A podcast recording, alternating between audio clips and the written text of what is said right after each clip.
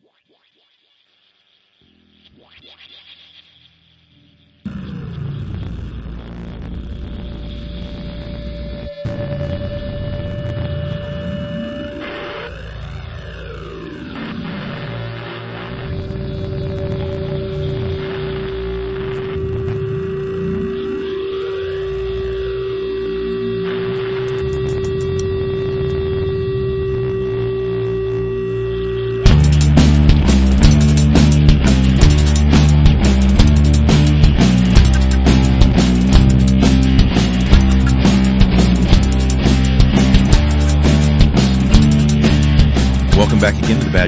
podcast where liberty is our mission. Today is Friday, May 23rd, 2014. My name is Ben Stone. This is podcast number 371 and I have two very important guests with me today. And before I introduce them, I just want to mention that I will be at, well, I should say I will be, I can't control the future. I'm going to do everything I can to be at PorcFest 2014 in the White Mountains of northern New Hampshire near the Canadian border because there's no better place to be in the heat of summer than northern New Hampshire. And so I'm going to be there speaking, or at least that's the itinerary. And uh, if you can make it to PorcFest, go to porcfest.com, P-O-R-C-F-E-S-T, and take a look at it. It's uh, uh, it's it's a hoot and a half guaranteed or uh, you won't get your money back, but you can certainly complain about it. And folks, with me today is uh, Stephan Kinsella and Jeffrey Tucker. Gentlemen, thank you very much for joining me with a very special, special double um, podcast where we're going going three way on this one.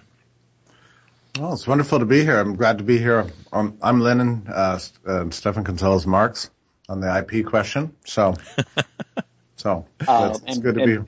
Yeah, Ben, welcome back. And uh, the, this three way, uh, uh, this is going to be uh, a good combination, I think. Is this uh, is this going to be your uh, podcast as well, Stephan? If you permit me to use this uh, pattern of information, these bits over the internet, uh, may- maybe I'll uh, post it on my podcast too, and Jeff will just let his legions of fans post it on various YouTube channels. So, so, so, Stephan, you're just going to basically you're going to steal the podcast. Is that what you're saying? I'm going to s- totally steal it. Yeah. steal the thoughts from our minds and the yeah. and the I'm airwaves everything I say, well, I'll be unable to say again. Now, for people who are uh, real nerdy about the Bad Quaker podcast and they know all kinds of trivia, uh, for the longest time, Jeffrey Tucker was the most frequent guest on Bad Quaker podcast. I don't, I have a lot of guests, but I don't have a lot of repeats. And Jeffrey uh, held the title for a very long time as king of the guests. And he recently got kicked off the throne by Bill Buppert. Bill passed him with a, a double, uh, two podcasts back to back where I interviewed Bill. And so this almost catches Jeffrey back up. Uh, he's one behind Bill now, but we'll do all we can to catch uh, Jeffrey back up in the process. it reminds me of, of the ongoing competitions we're having on, on Liberty.me uh, over Karma. It, it's funny when you, you put in place these little competitive systems, people get just obsessed with them. Hey, let's talk just for a second about uh, Liberty.me because when you started setting that up, uh, that's I, I wanted to follow along on that and see what was happening and maybe even get involved. But I mm-hmm. was in the process of my health spiraling out of control and I just couldn't follow it. So Jeffrey, tell my listeners what Liberty.me is and how well, it works and stuff. Well, what we, what we put together is the world's most comprehensive, fully engaging, uh, and a massive solution to the whole problem of what are we going to do to make our lives freer, given the existence of the despotic state. Um, you know, we can't control the state, but we can control our lives. So the question is, what are we going to do? That's what liberty. My, my answer is uh, all embedded within Liberty Me. So we've got uh, massive instruction on everything from like next week, and we've got we got firearms, we've got firearms training, instructions how to develop your first armory. We've got experts in in homeschooling, people who understand immigration, uh, you know, both directions. Again, travel tips, uh, making money. We've got some of the world's top investors in, in the discussion uh, boards. we you know, we've got experts on every topic there to sort of moderate um, uh, engagement, community engagement, and the the idea is essentially to get, get control of your life, to to uh, to discover ways to uh, to to live better despite the existence of Leviathan. I I think this is an important step to building freedom in our world. We have to change our own lives. We have to. Uh, Kinsella is my teacher on this. He was the first one who taught me that if you start publishing without using copyright, you're you're actually going to uh, uh achieve a greater degree of freedom than you would otherwise. And I saw it happen. That was the inspiration for building a comprehensive platform to make this this possible. We also have total Facebook uh, functionality re- replicated and hundreds of book downloads. Basically, everything I can possibly think of to contribute to the cause of human liberty is embedded in this one piece of real estate. And let me just jump off track there to something you said, the cause of liberty. I'm just picking out that one phrase. You know, I, for a longest time, I was uncomfortable with the phrase liberty movement because it seemed mm-hmm. like something faddish, mm-hmm. uh, fad, F-A-D, faddish, if I didn't mm-hmm. pronounce that clear. But it seemed like something that was passing, something like, you know, bell bottoms or something. It just, it didn't seem like something that had any substance. But really, uh, there's so much more than just a liberty movement. There's real. I've I've been calling it a liberty mission, but it's yeah. You know, however you want to look at it, uh, it, it's really more than just a passing thing.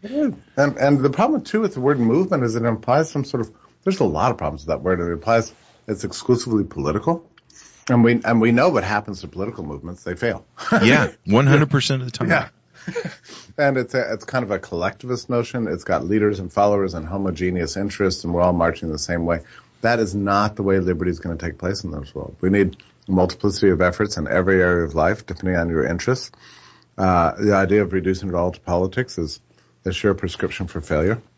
And you, you know, um, I think, and this is way off of anything that we talked about in pregame here of what the things we were going to talk about, but I think what you just said is really important because there are people, and I'm not going to be rude and name names and call people out or, or whatever, but there are people uh, who who are kind of upset that there are different people taking this whole thing and going in different directions and there are people who are wanting to define what liberty is in very tight terms and others in very very wide terms mm-hmm. and i think there's a lot of uh, feelings getting hurt and a lot of anger right now mm-hmm. that is really unnecessary if if you just realize that that we're not going to have leaders. We are, there are very important people and there are voices that stand out sometimes above others, but um, this is not something that is going to have a central committee and a leader take us into the next phases. It's just simply not going to happen. I don't care how important a person thinks they are. Uh, you know, get, get over yourself because it's not going to be centrally planned and you're not going to be the leader. Yeah, that's, I think that's a really uh, important point. I mean, the, the development of the cause of human and liberty is going to take place the way civilization uh, developed, essentially, and that's that's decentralized and uh, focused on uh, particular talents of individuals and their and their focus interests and their own their own way of going about things. What we what we need is uh, some degree of expertise and some degree of ins- inspiration, and we need communities, you know, to of conversation and and support. But I, I agree, we don't need, we don't need a sort of a top down um, structure. Uh, it doesn't need to work anything like a political party, uh, and it shouldn't. There should be a, a massive, massive diversity. And, and, I also agree with you. There's absolutely no reason for uh, for purges or uh, uh, witch hunts or saint making or any of these sort of what I think of as being, being like old world warfare sociology. You know, this is a digital age where we have infinite scalability. Well, let, let, let me say something here. I think, um, um, you know, Hoppe talks about this idea of natural elites, and he's analyzing sort of the way culture and society developed to the present day. But I think there's something going on there in the internet right now, right? The barriers to having a microphone are reduced. So it's almost pure merit, right? So you're going to have, I won't call them elites, but people that are natural, um, and not even leaders, but people that uh, that other people learn from and respect naturally because of what they're teaching them. So I think this yeah. is a good thing. It's the division of labor. It's a specialization of labor. It's uh, it's a communication relationship between teacher and student, and those people aren't always the same. In other words, the teacher is the student of their own students, and they're the teachers of each other in some ways, right? It's a, it's, it's a bilateral communication. That's So, brilliant. uh, I mean, yeah. I mean, have you heard, uh, Stephan, this term? I wonder what you think of it. In the peer-to-peer literature, there's this this term called equipotence Equipotence. hmm or equipotence. I'm not sure what the best way to pronounce it is, but the idea is that we all have the same tools, and so you don't have a kind of um asymmetry of, of, of power rooted in sort of what you possess, the, the, the access you, you possess. And, and this is bringing about a kind of a different world than we've ever experienced before. No, I've never heard that, but it, it, it instantly resonates with me. Um, um, uh, because yeah, I think that's exactly what it's, get, it's getting at. We have this kind of world of pure meritocracy in a sense, and this bothers a lot of the gatekeepers from the past, Right. And they're going to struggle to reestablish their gatekeeper role. And it also bothers people with with quality control issues, right? Because there is a cacophony of voices in that sense. But that just gives rise to the need for cultivation, Mm. right? And people to find a way to cultivate the best of this uh, clattering of voices. But the clattering of voices, I think, is basically a good thing. Yeah, it requires a certain degree of critical intelligence, you know, which is which is a wonderful thing to suddenly discover in life that actually you have to think and make like good decisions rather than just blindly following some leader. The state the state trains us in a strange way um, to be sort of passive and compliant. And when you lose faith in the state, as everyone should, and we must, then that implies a, a sort of a, a new uh, consciousness that we're really in charge of ourselves, and, and that means most especially in charge of our minds and what we think. You know, uh, I, I always find it interesting, and I hate to. Uh, I, I almost dread bringing this up because my listeners are probably get getting tired of me uh, picking on people on this topic. But um, I, on on a on a religious philosophical level, it just always strikes me odd that the two of you gentlemen are friends, seeing that you that you look at the worldview in such uh, different ways as far as religion and philosophy goes, and yet you have this the, so much common ground between you that you can look beyond those differences. I, I, I I'm sorry to bring that up. It just it's like to me it's the elephant in the room that I have Well, this we're- we're- contrast. Ben, we're both fighting over who's going to be the bad Catholic. I think Jeff will let me have that title. you know, in spite of what some media people have portrayed, uh, I can't imagine Jeffrey as a bad Catholic. That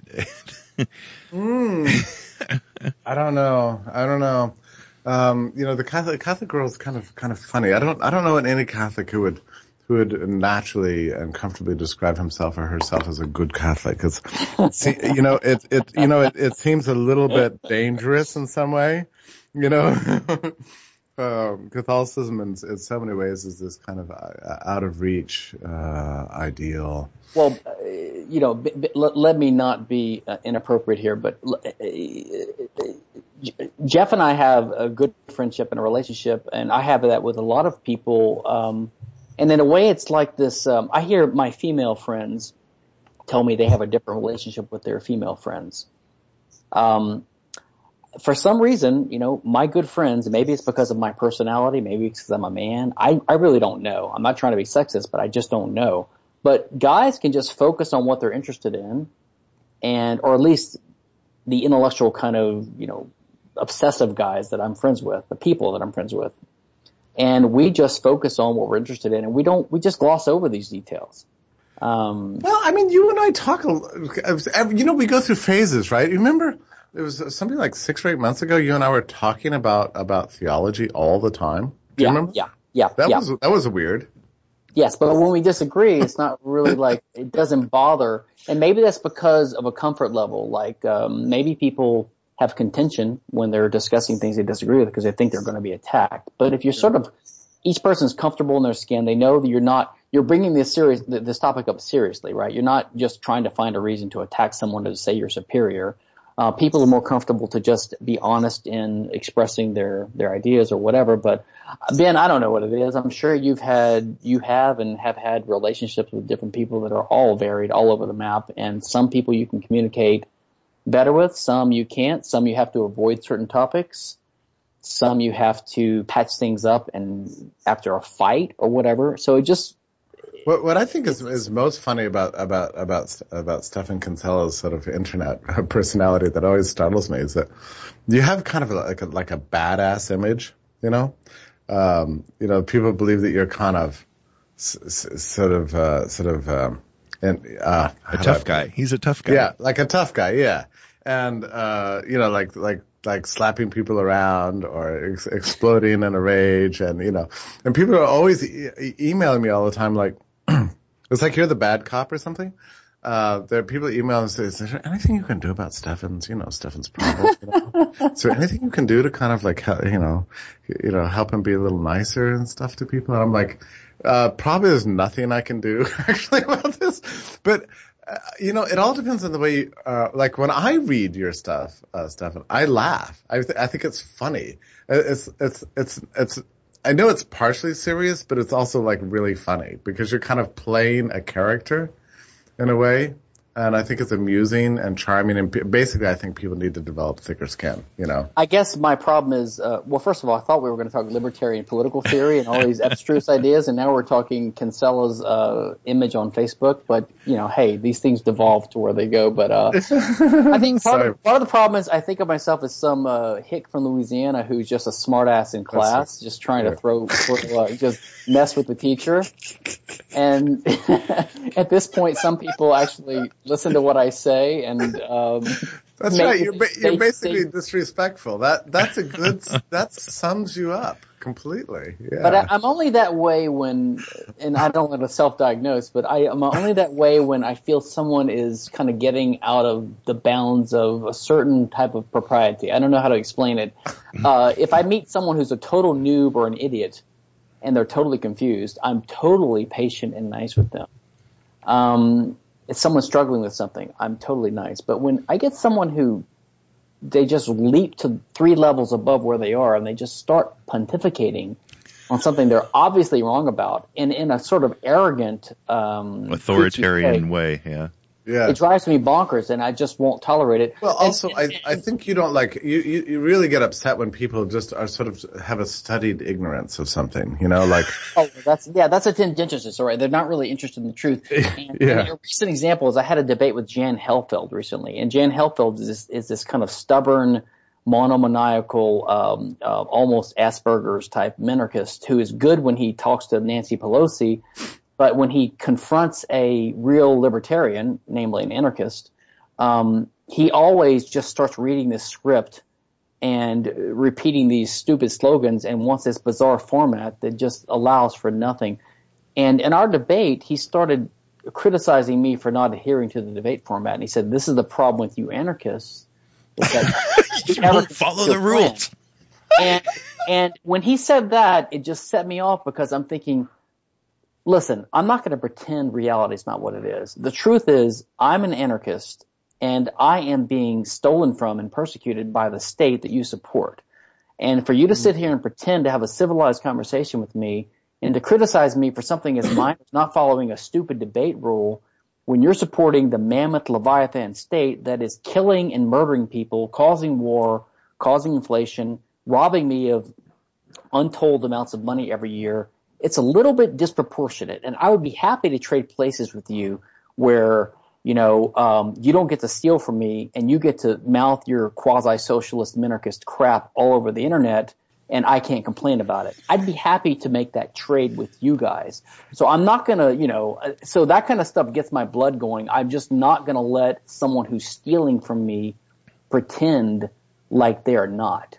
That, that's sort of my little red line that just makes me go That's crazy. That's why we love you. That's why we love you. But I mean, she's. Uh, this is uh, who is this again? That you were. Uh, oh, that was Jan, Jan. No, it's not a she. That's he. Jan Helfeld. Okay, okay he. So, but John, he, John, he but, John Helfeld. But Stephan, he was not stealing from you. I mean, holding opin, opinions about politics does not amount to stealing from you. No, I, I, agree. I agree. But he was supporting an idea that was much worse than me not uh, abiding to a debate yeah. Okay. That, that horrible. Yeah, I agree.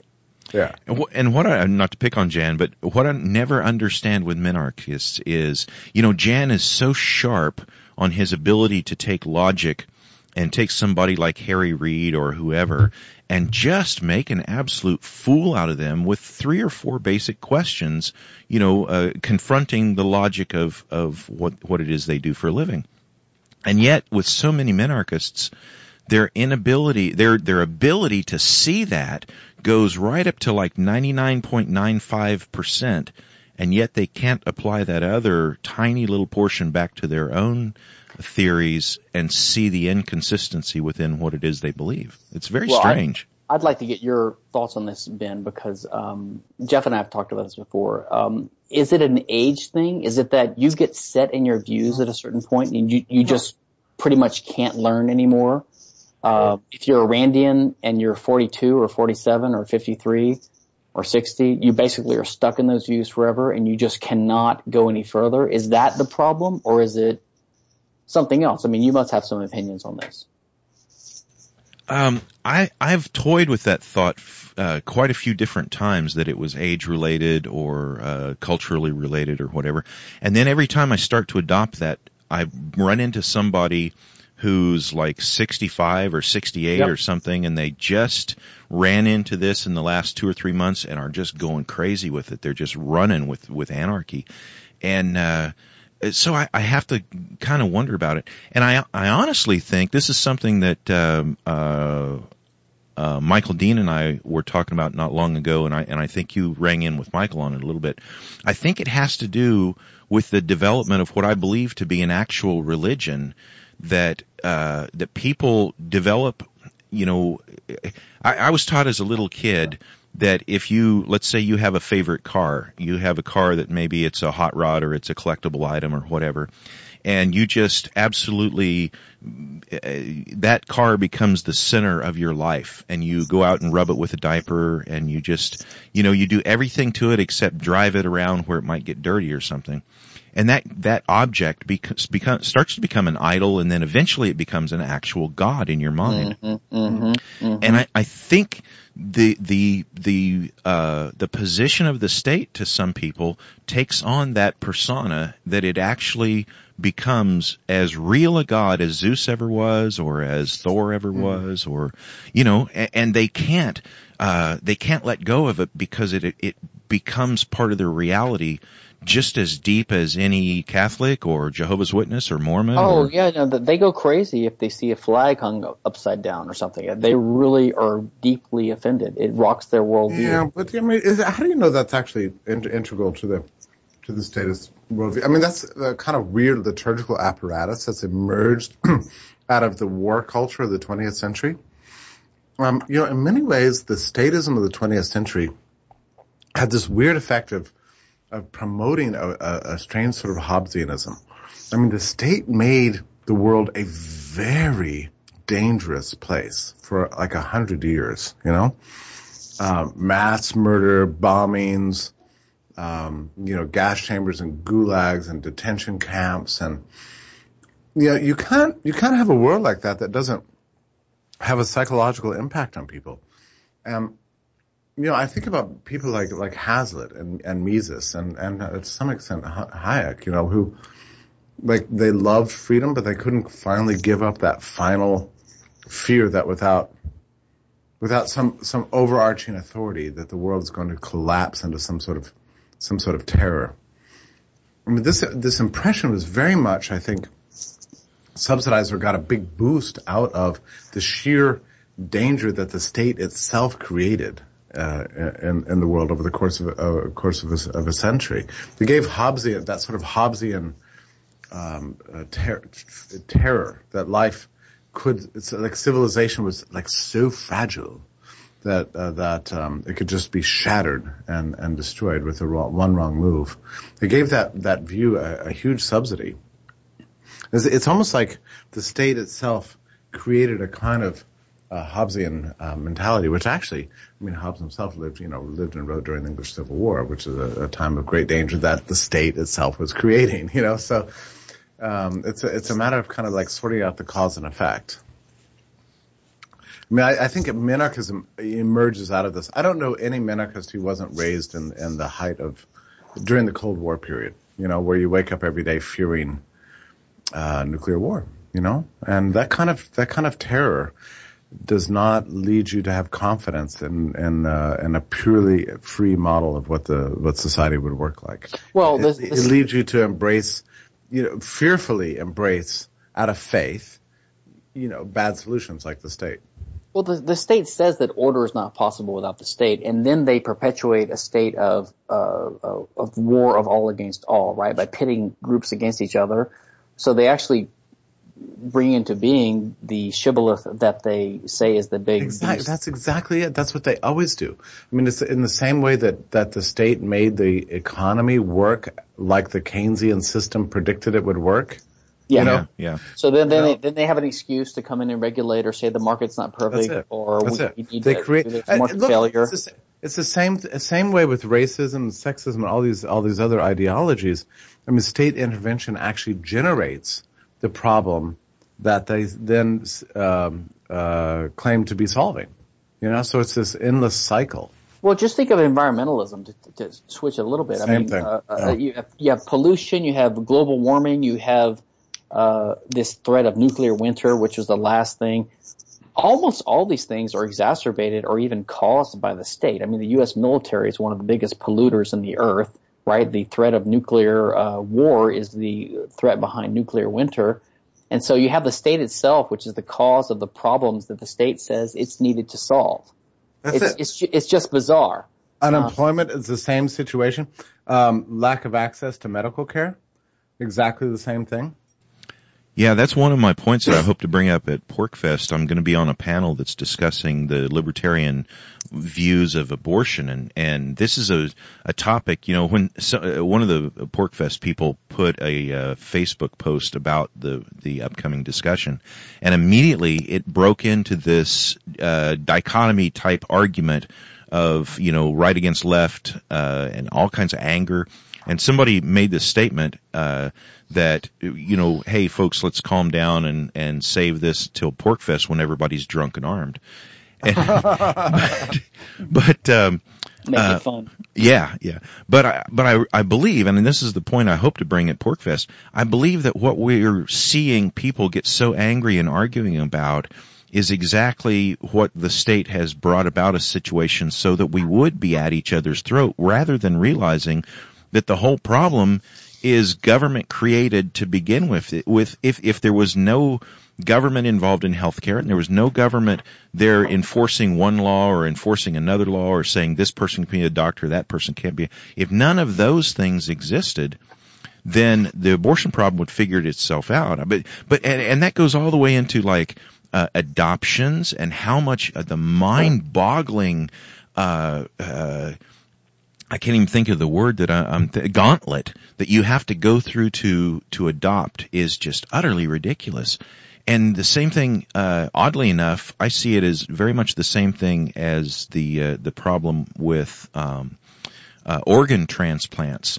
Uh, organ transplants would be an unbelievably easy thing if there was no uh, government completely fouling up the whole process. So I see abortion as the same thing. If if you know if there wasn't a government there messing things up, creating the problem, there wouldn't be a problem. It, And let's be very specific about what that problem is. Uh, uh, the bottom line is that there are very strict rules that that do not allow a woman who's carrying a child to term to benefit uh, fiduciarily, um, even in, to the extent of recouping the opportunity costs of her wages that would otherwise she would otherwise be uh, earning for carrying the child to term um, on a on a profitable basis. That's just illegal.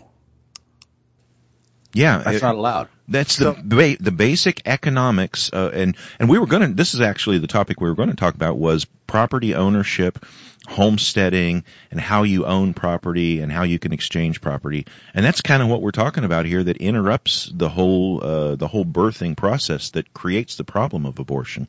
Well, Stephan and I were talking just this morning about about this. We're like, what if what if when a woman was seeking out, um, you know, uh, an abortion and she was presented with a with a with a, with a deal. It's like, okay, um, your abortion is five hundred dollars or thousand dollars or whatever. Um, on the other hand, here are a number of offers that are um, for the rights to uh, to raise a child um, if you carry the baby to, to term, and and it's it's thirty thousand, it's fifty thousand, it's a hundred thousand, and these were choices that were put before a woman in that in that situation. Uh, I you know so that so how do you put it like there are millions of people who choose abortion and there are millions of people waiting for children to adopt. Why does this situation persist? It's because of a um, of a of a controlled markets essentially. If you had an active market for um, child rearing rights, uh, you might see a, an equilibrium um, achieved, and but that is a product of massive state intervention that women are not given these kind of, of, of, of choices. To put it unbelievably simply, what we're looking at is price and wage controls, and that's why there's an abortion problem. I think it's I think it's true, and I you know it's it's not to say Ben um, that that that that makes everything go away. I mean the, the, the you know the issue of pregnancy and abortion are unique. Um, they're bound up with with very very complicated life choices that are radically heterogeneous and ultimately come down to um, you know the a, a question of, of a woman's own uh, right to choose and things like this. But but nonetheless we have serious, serious government intervention in these markets that are that are ironically preventing choice from taking place. And this this isn't even uh, being discussed. It's not even being discussed um, in the public debate over abortion, like at all. I mean, I, I, I can think of two or three people who have ever brought this topic up besides you. You know, it's it's very intriguing. It's like it's just presumed that these markets have to be radically controlled. And I don't know when this began. I would love to do some research on this. But I can't believe that in the 19th century, for example, there was these kind of you know, strict controls on uh, markets for child rearing rights. I don't, I don't believe that.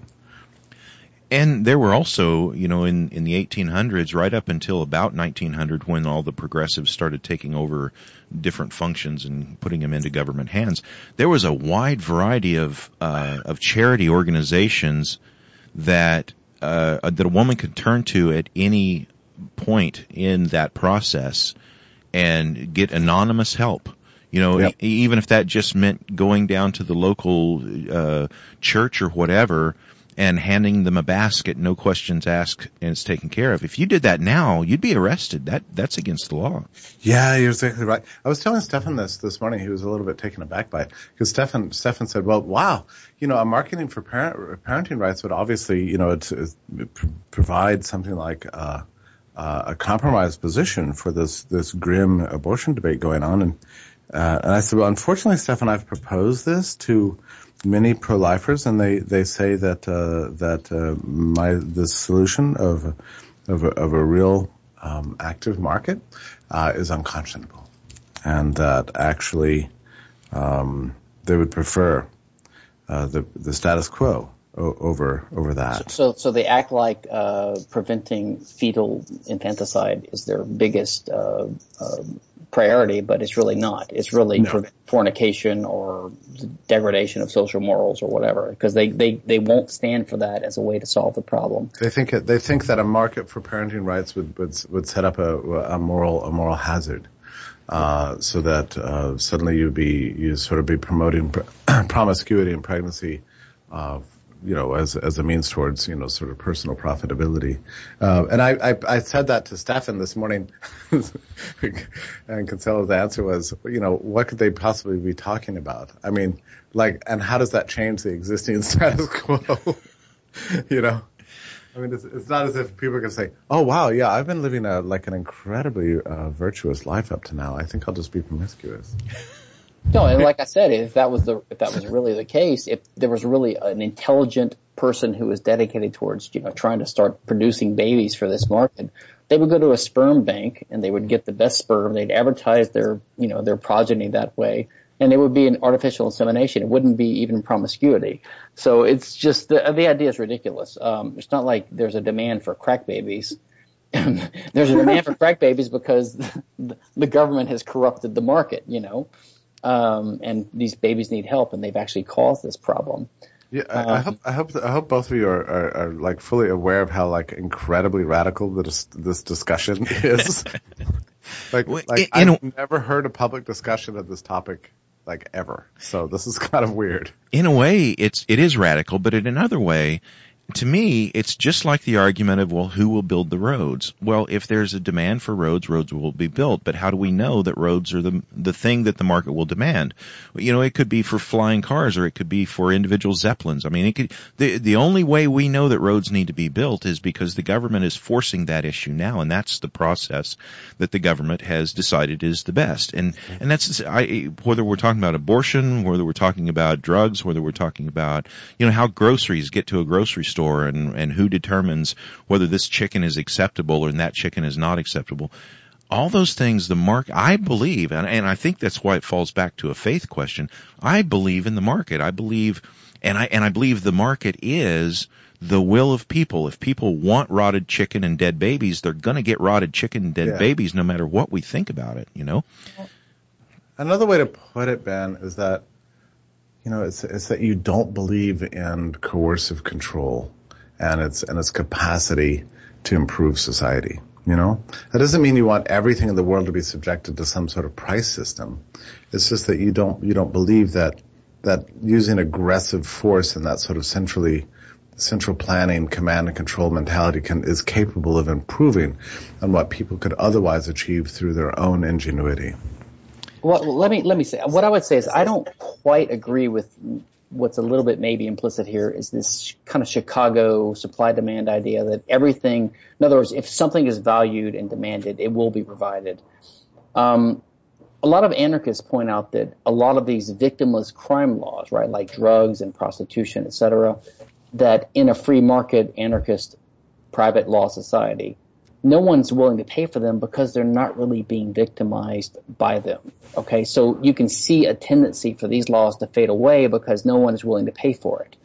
You know, you don't re- really want to pay $100,000 this year for a cruise missile to bomb Afghanistan because you don't really get much out of it. Mm. Um, but people are willing to pay for real defense and stopping and prevention of real crimes.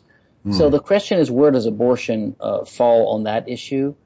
Um, as Jeff and I have talked about, and the way I sort of lean towards the issue, I think most normal, decent people, including libertarians, think abortion is a little bit, at least, uh, of a horrible thing to go through, right? If you don't have to. Um, there's something morally questionable about doing it. Not saying yep. it should be prevented. Um, you can even argue that there's a there, it's a rights violation. You could even argue it's a type of murder, type of infanticide. You could even argue that parents have an obligation to protect their children, including their unborn children, and that there's some argument for a type of rights violation. But in the practical world we live in, mm. I think the right answer any society mm. would have to gravitate towards is mm. saying the question is who is the right decision maker about this? Who mm-hmm. who has the jurisdiction? Is it the state? Is it the county? Is it the local government? Is it the local community? Or is it the family and the mother herself? And I think that a hands-off, mannerly, respectful approach means that we have to say you can have your own opinions about abortion, but the bottom line is it's up to the mother to be the jurisdiction here to, to make the decision about what happens, and, and everyone else should butt out. And that jurisdiction includes not only the the, uh, the termination of the of the, of, of the, pregnancy, but also the carrying of the pregnancy uh, to the end on uh, on a fiduciarily rewarding basis, right? Absolutely. And so if, you know, if the state stops interfering in other mechanisms that would come about, and if this Puritan culture we have that, you know, frowns upon our sexual nature stops penalizing and shaming women for, you know, admitting that they ever had sex by being pregnant, um, you know, they wouldn't be so embarrassed about having a, you know, being pregnant for a few months. There's actually, I don't know if you guys know about this. There's a, there's a, a, a science fiction, libertarian science fiction novel by Victor Koman, which I read maybe 20 years ago called Solomon's Knife.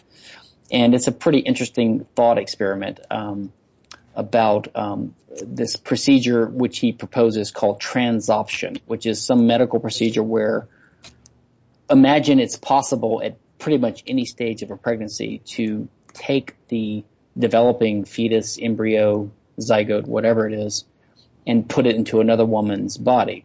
And if that was really an option, then there would be very, very, very little excuse for having an abortion. I mean, if you're Interesting. if you're two months pregnant, instead of having an abortion, if you really don't want the baby, you could just transopt it into some other woman who would be a, a willing recipient.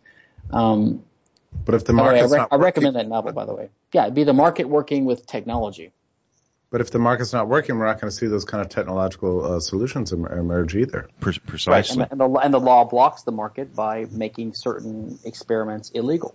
Also, the government uh, taxes, and I don't mean taxes as in, as in money coming out of your paycheck, but the money, ta- the market, the the government taxes um, the the research community in the sense that you know a certain percentage of the very smartest people who would be doing the research that would make that possible are instead doing research you know that one might consider silly or unnecessary or or that just wouldn't be taking place in the market if the government weren't subsidizing you know uh, some odd thing. It, some a bizarre thing that the market that the government might subsidize uh, doesn't necessarily come to mind but something like you know the the length of butterfly wings as opposed to the the the taste buds of a of a hawk or something like this. Whatever goofy thing that the government has subsidized uh, to be researched, those researchers in a in a true market situation would have the opportunity and be pushed by the market into doing research into more productive stuff like how do you transfer a a, a newly uh, uh, fertilized egg from one female to another without damaging either of the three. Maybe one of you n- understands something about this, but um, and, and I wish I knew more about it. But as I understand it, there is an active market uh, for for women to sort of serve as as surrogate mothers now on a profitable basis. Uh, uh, uh, I think I'm right about that. M- My understanding is that's that's only in the case where they get implanted with a in vitro fertilized uh, Okay. Embryo from, from a separate mother and father, so they have But- no legal but claim how's to it- DNA. Okay, but w- w- I mean, the question is w- w- why? I mean, how how come you can enter into this kind of contractual relationships on a remunerative basis under those conditions, but not under uh, a natural uh, a biological basis? What, because what- the, because the the the, uh, the birth mother in, the, in those cases, if my, understanding is correct, the birth mother has no legal claim based upon the existing family law legal rights system to the fetus because she's simply the host, but she has no genetic claim to it.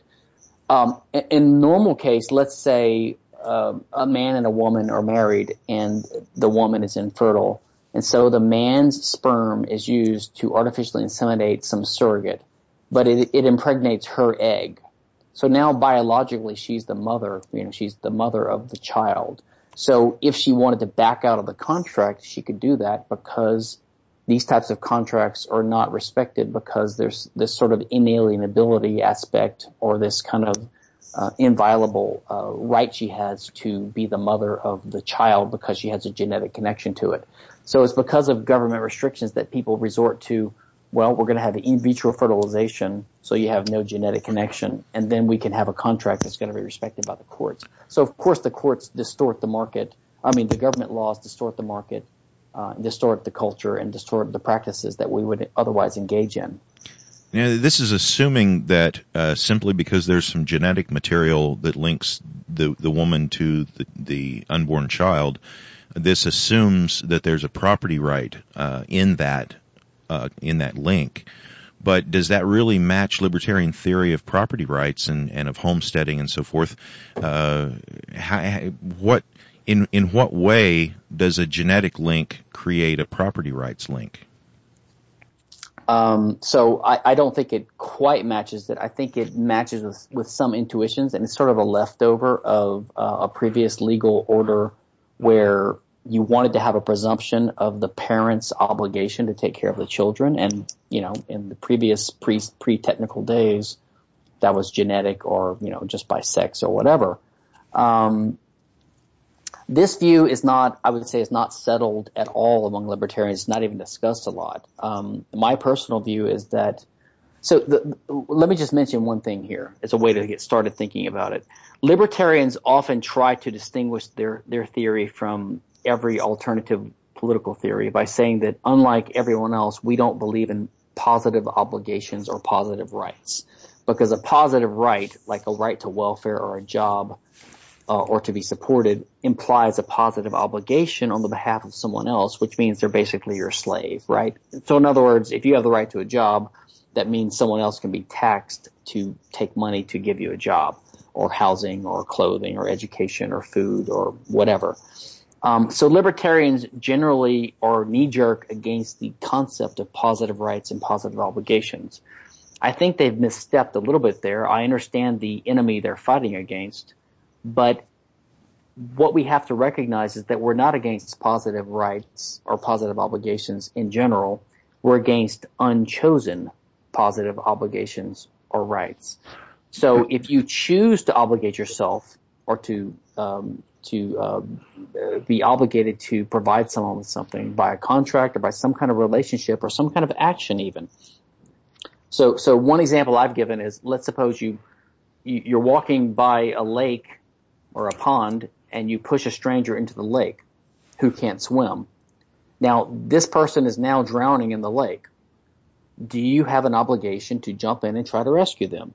Now, normally the libertarian law and the common law would have said if you pass by a lake and you see a drowning stranger, you know, it may be a moral obligation to try to rescue them, but you don't have a legal obligation such that if you fail to do it, if they drown, that you're implicated in their death. Okay? That's the normal rule. But in the case where you cause the position of peril, then I think you could come up with a good argument that you have incurred a positive obligation to to remediate the harm, right? To make the harm less than it otherwise would be as the result of your actions. And you could use arguments along these lines, I think, to argue that parents who cause dependent, helpless, rights-bearing, sentient human beings to come into the world, um, you are the one responsible for their upkeep and their care. Hmm. And you even have some obligations towards them because of natural connection and because of your causal role in causing them to be placed in a position of, of, of helplessness and of need. So you could use an argument like that to argue for some kind of positive obligations for a parent towards the result of their actual actions in life. Just like if you have a negligent, you know, car accident and you harm someone or you hurt someone in some other way, you thereby incur an obligation to help them. So I think there is a way to argue for some kind of natural even legally enforceable positive obligation of parents that mirrors what we morally say is an obligation. You know, of course, we all believe in these moral obligations. Um, how far that can go, how practical it is, I don't know. But you know, Stephan, every time you talk about these issues, I'm, I'm, I'm it intrigues me because I, I, like the way you you quite often will invoke um, the common law uh, because you're drawing on history, human experience of, of time and place, moral intuition, you know, a, a, a sense of, of what's happened before, you know, draw, drawing on, you know, subtleties of of legal regimes that are very much connected with the real experience of, of human life. Yes, it's more like an incremental, gradual, cautious uh, um, um, uh, humble approach towards gradually developing well, our understanding I, of social relationships.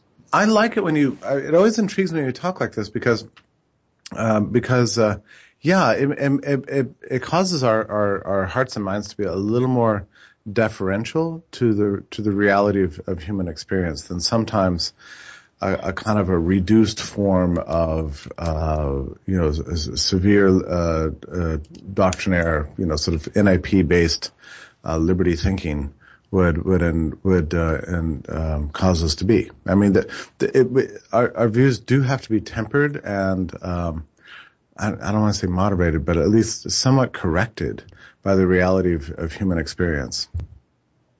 Right, right, and I mean, look, the, the, these types of considerations arise in a lot of contexts, like when libertarians um, and other people disagree about issues like spanking or child discipline or child education or whether you can raise your child religious or not right. or or circumcision. Um, yeah. You know, there's a certain blend of tolerance and live and let live and minding your own damn business and and also economy. Like how how many resources do we have to fight every problem in the world? Yeah. what do we really want to devote our resources, Yeah. our personal, our cultural, our community, and our economic resources towards fighting? And normally it's self-defense. Into, it's like Maslow's, you know, hierarchy of needs, which didn't, Jeff, didn't we talk about this? The, the we, we rediscovered the lowest rung on Maslow's hierarchy of needs is, is Uh, Wi-Fi. Wi-Fi in the hotel room. or something? Wi- Wi-Fi. But wait, this is but Stephan, what you're describing is why I'm an anarchist, right? I mean, this is you. You have to have anarchism in order for society to work. You know, for it to be in this constant discovery mode of because life is complicated. There, there's uh, there's always surprise. There's unique circumstances of, of time and place. There's right, right. technological development. There's there's advancement of, of ideas. There's remixing of ideas. You know, life life is beautiful and, and kaleidoscopic. Um, but if you want the natural evolution of, of the social order to to generate solutions to problems, you've got to have anarchism. Because the great the great evil of the state, to me, is not just its violence, its wars, its death, its destruction, everything else, which is very um, apparent. But what, what's what's what's also evil about the state is is how it stops the workings of social evolution itself.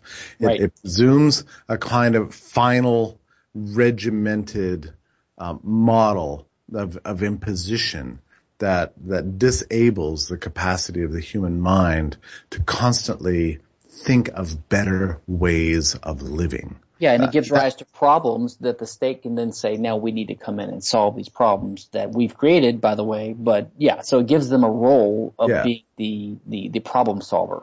Yeah, I it's, it's funny for me because like like like I, I you know we all I think every intellectual is you know has to be sort of internally self-critical, um, but but one thing I like I I have I have a lot of doubts about a lot of things in this world. Like I don't know the answers to a lot of things, but I am as dedicated an anarchist as like any other proposition that exists in in the in the world of, of politics or society economy. Right.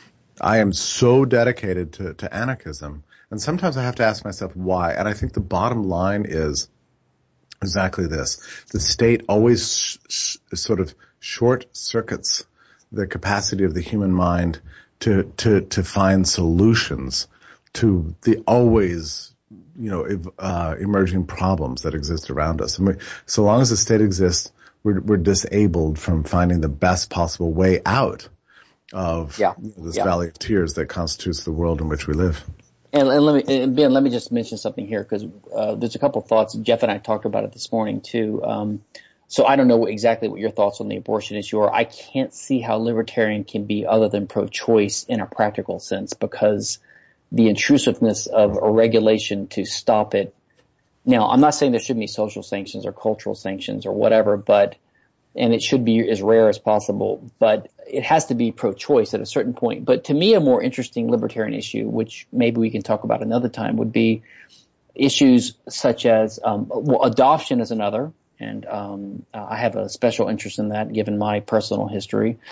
Um, but also, um, you know, surrogate father issues or, or, or sperm donor issues, and also, you know, let's say a boyfriend of a girl who gets her pregnant wants her to have an abortion and she doesn't, then is he responsible to uh, for the child? So to me, these are more practical, legal, libertarian questions that are going to arise in the real world and that we could talk about more It's, interestingly. they're unbelievably complicated. I mean, th- these kinds of issues are just, you know, we could, we could talk all day about them. You know, the circumstances of time and place involved in these kind of mysterious issues. I mean, I don't, I don't know any other solution other than to, to let, let the social order work, work them out a little bit at a time towards ever increasing degrees of approximating, you know, uh, uh, uh, better solutions. The, the idea that you would you would codify one homogeneous answer for the whole population and and impose it through force using the state uh, strikes me as, as just utterly preposterous. Uh, Stephan, un- unfortunately, uh, we've hit the time limits that you had uh, mentioned. Do you need to uh, you, do you need to get going, or did you I want? think I've got I've got a, a few more minutes. We can wra- wrap up. I got five or so more minutes. Okay, Go. great, great. Can you use it? I'm just uh, so intrigued by this conversation. I'm I'm I'm I'm, I'm challenged and, and, and delighted by it. Um, even though we haven't talked about IP even once. no, but but Ben, ben did give me an opening earlier, but I, I, I let it go. So I restrained myself. He said something that made me think about IP. Well, we no, can give a, te- a, teaser and maybe have a, another one of these uh, in, in, after some time goes by and, and pick back up on that we need to we need to talk about about um, some fundamental. So, Stephan and I have talked over the years about this whole issue because I, I think I think for me my my um, uh, you know the IP issue is very interesting because it you know it starts with why copyright and patents are, are you know, example of government intervention, but but that's only the first step, you know, because through that then you discover something unique about information and and its unique properties um, for uh, for um, uh, being the sort of the, the the life of the social order and its and its functioning. And um, once I discovered that, it really, really affected the way I began to think about politics, libertarianism, and everything else. So, and and so I, I should actually say a public thank you to Stephan because he opened up this whole this whole world uh, to me in many ways. You're welcome. Um, there's my poodles again, right on time. come on in. Um, let me just say one thing before we close off. Um, um, I sent you guys, as for a teaser, Ben, I sent you guys a, a note at five, I wrote at 5 a.m. this morning. You, I don't know if you guys operate this way. I'm a procrastinator and, uh, That was a just, great memo, by the way. It was like a masterpiece written, you know. It really was. It, it was like an article. and wrote it, yeah. yeah. And that's what happens, right? You, you kind of let things germinate in your head for uh, a while and then, um, uh, they finally are ready to come out, right? And I woke up at 4, 4.30 a.m. and I just said, I gotta sit down and just write this down because otherwise I can't get back to sleep. And so we actually didn't get to it and that's fine, but maybe we can do that for another one. It's well, just kind of about the relationship between aggression and homesteading and contract theory and, um, um, um, confusions that people have understandably, uh, um, had along the way, and uh, the way I'm, I'm, beginning more and more to think about these issues. And uh, we, I think we could have a productive and interesting conversation about well, that. Speaks, your memo spoke to the heart of a very important issue to to uh, the liberty-minded tradition or libertarianism having to deal with with private property and the rights surrounding private property. And you'd think that within the, the world of liberty that would have already been long ago worked out and we would have a settled doctrine, and for years I believed this, and then only to sort of look very carefully and discover that actually there's still a lot of questions yeah. you know, that remain about this. And and Stephan is responsible for raising a lot of very fundamental issues concerning, you know, uh, uh, Lockeanism, uh, wh- whether or not uh, property is is really is a kind of a natural right in the same sense that we think of um, self-ownership as a natural right, or whether or not it's a, a social construct based on um, strange circumstances of, of, scarcity. These are are foundational issues, and um, what what I found out actually that that we as a, a, community of thinkers are essentially unsettled about this. That didn't alarm me. It actually excited me. You know, to to imagine that there is still there's still so much work to do on such foundational Well, what, what excites me also is that, but also I actually see progress coming because I I see that. Look, I know some people criticize us because I say, well, our movement's only 50 years old.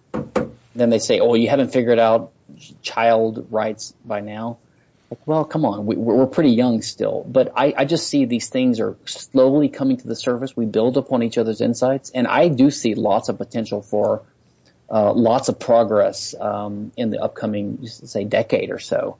Um, I, I, don't think we're done yet at all. So I'm I'm actually hopeful and optimistic and. Um, well, and this pre- it, it, presumes a sort of template of, of civility, uh, a teachable spirit, a, a, willingness to listen to each other, and people that are invested in in finding uh, solutions uh, to these ideas.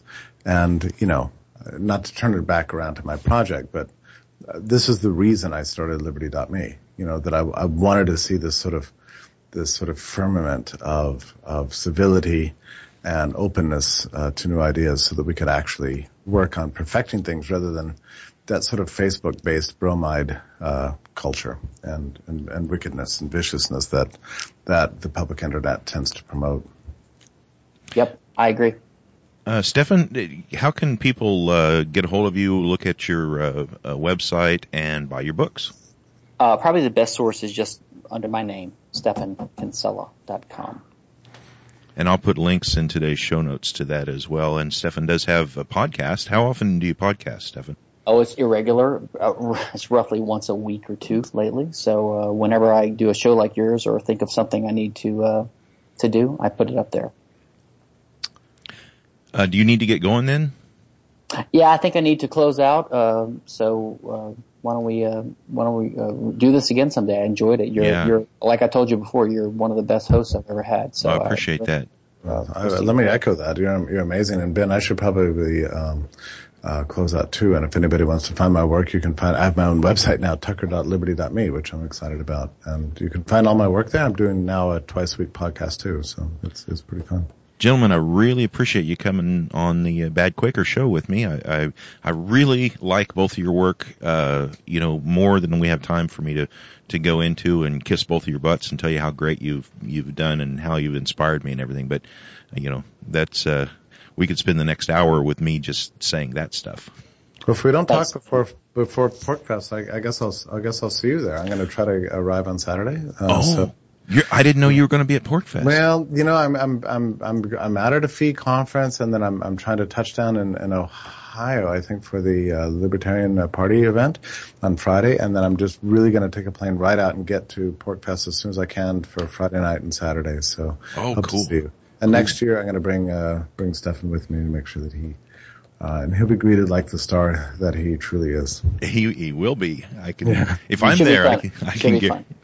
Oh, well, gentlemen, uh, I won't take any more of your time. I really appreciate you coming on the show with me. I'll do my little exit here for my listeners. Uh, folks, be sure and get over to badquaker.com where liberty is our mission.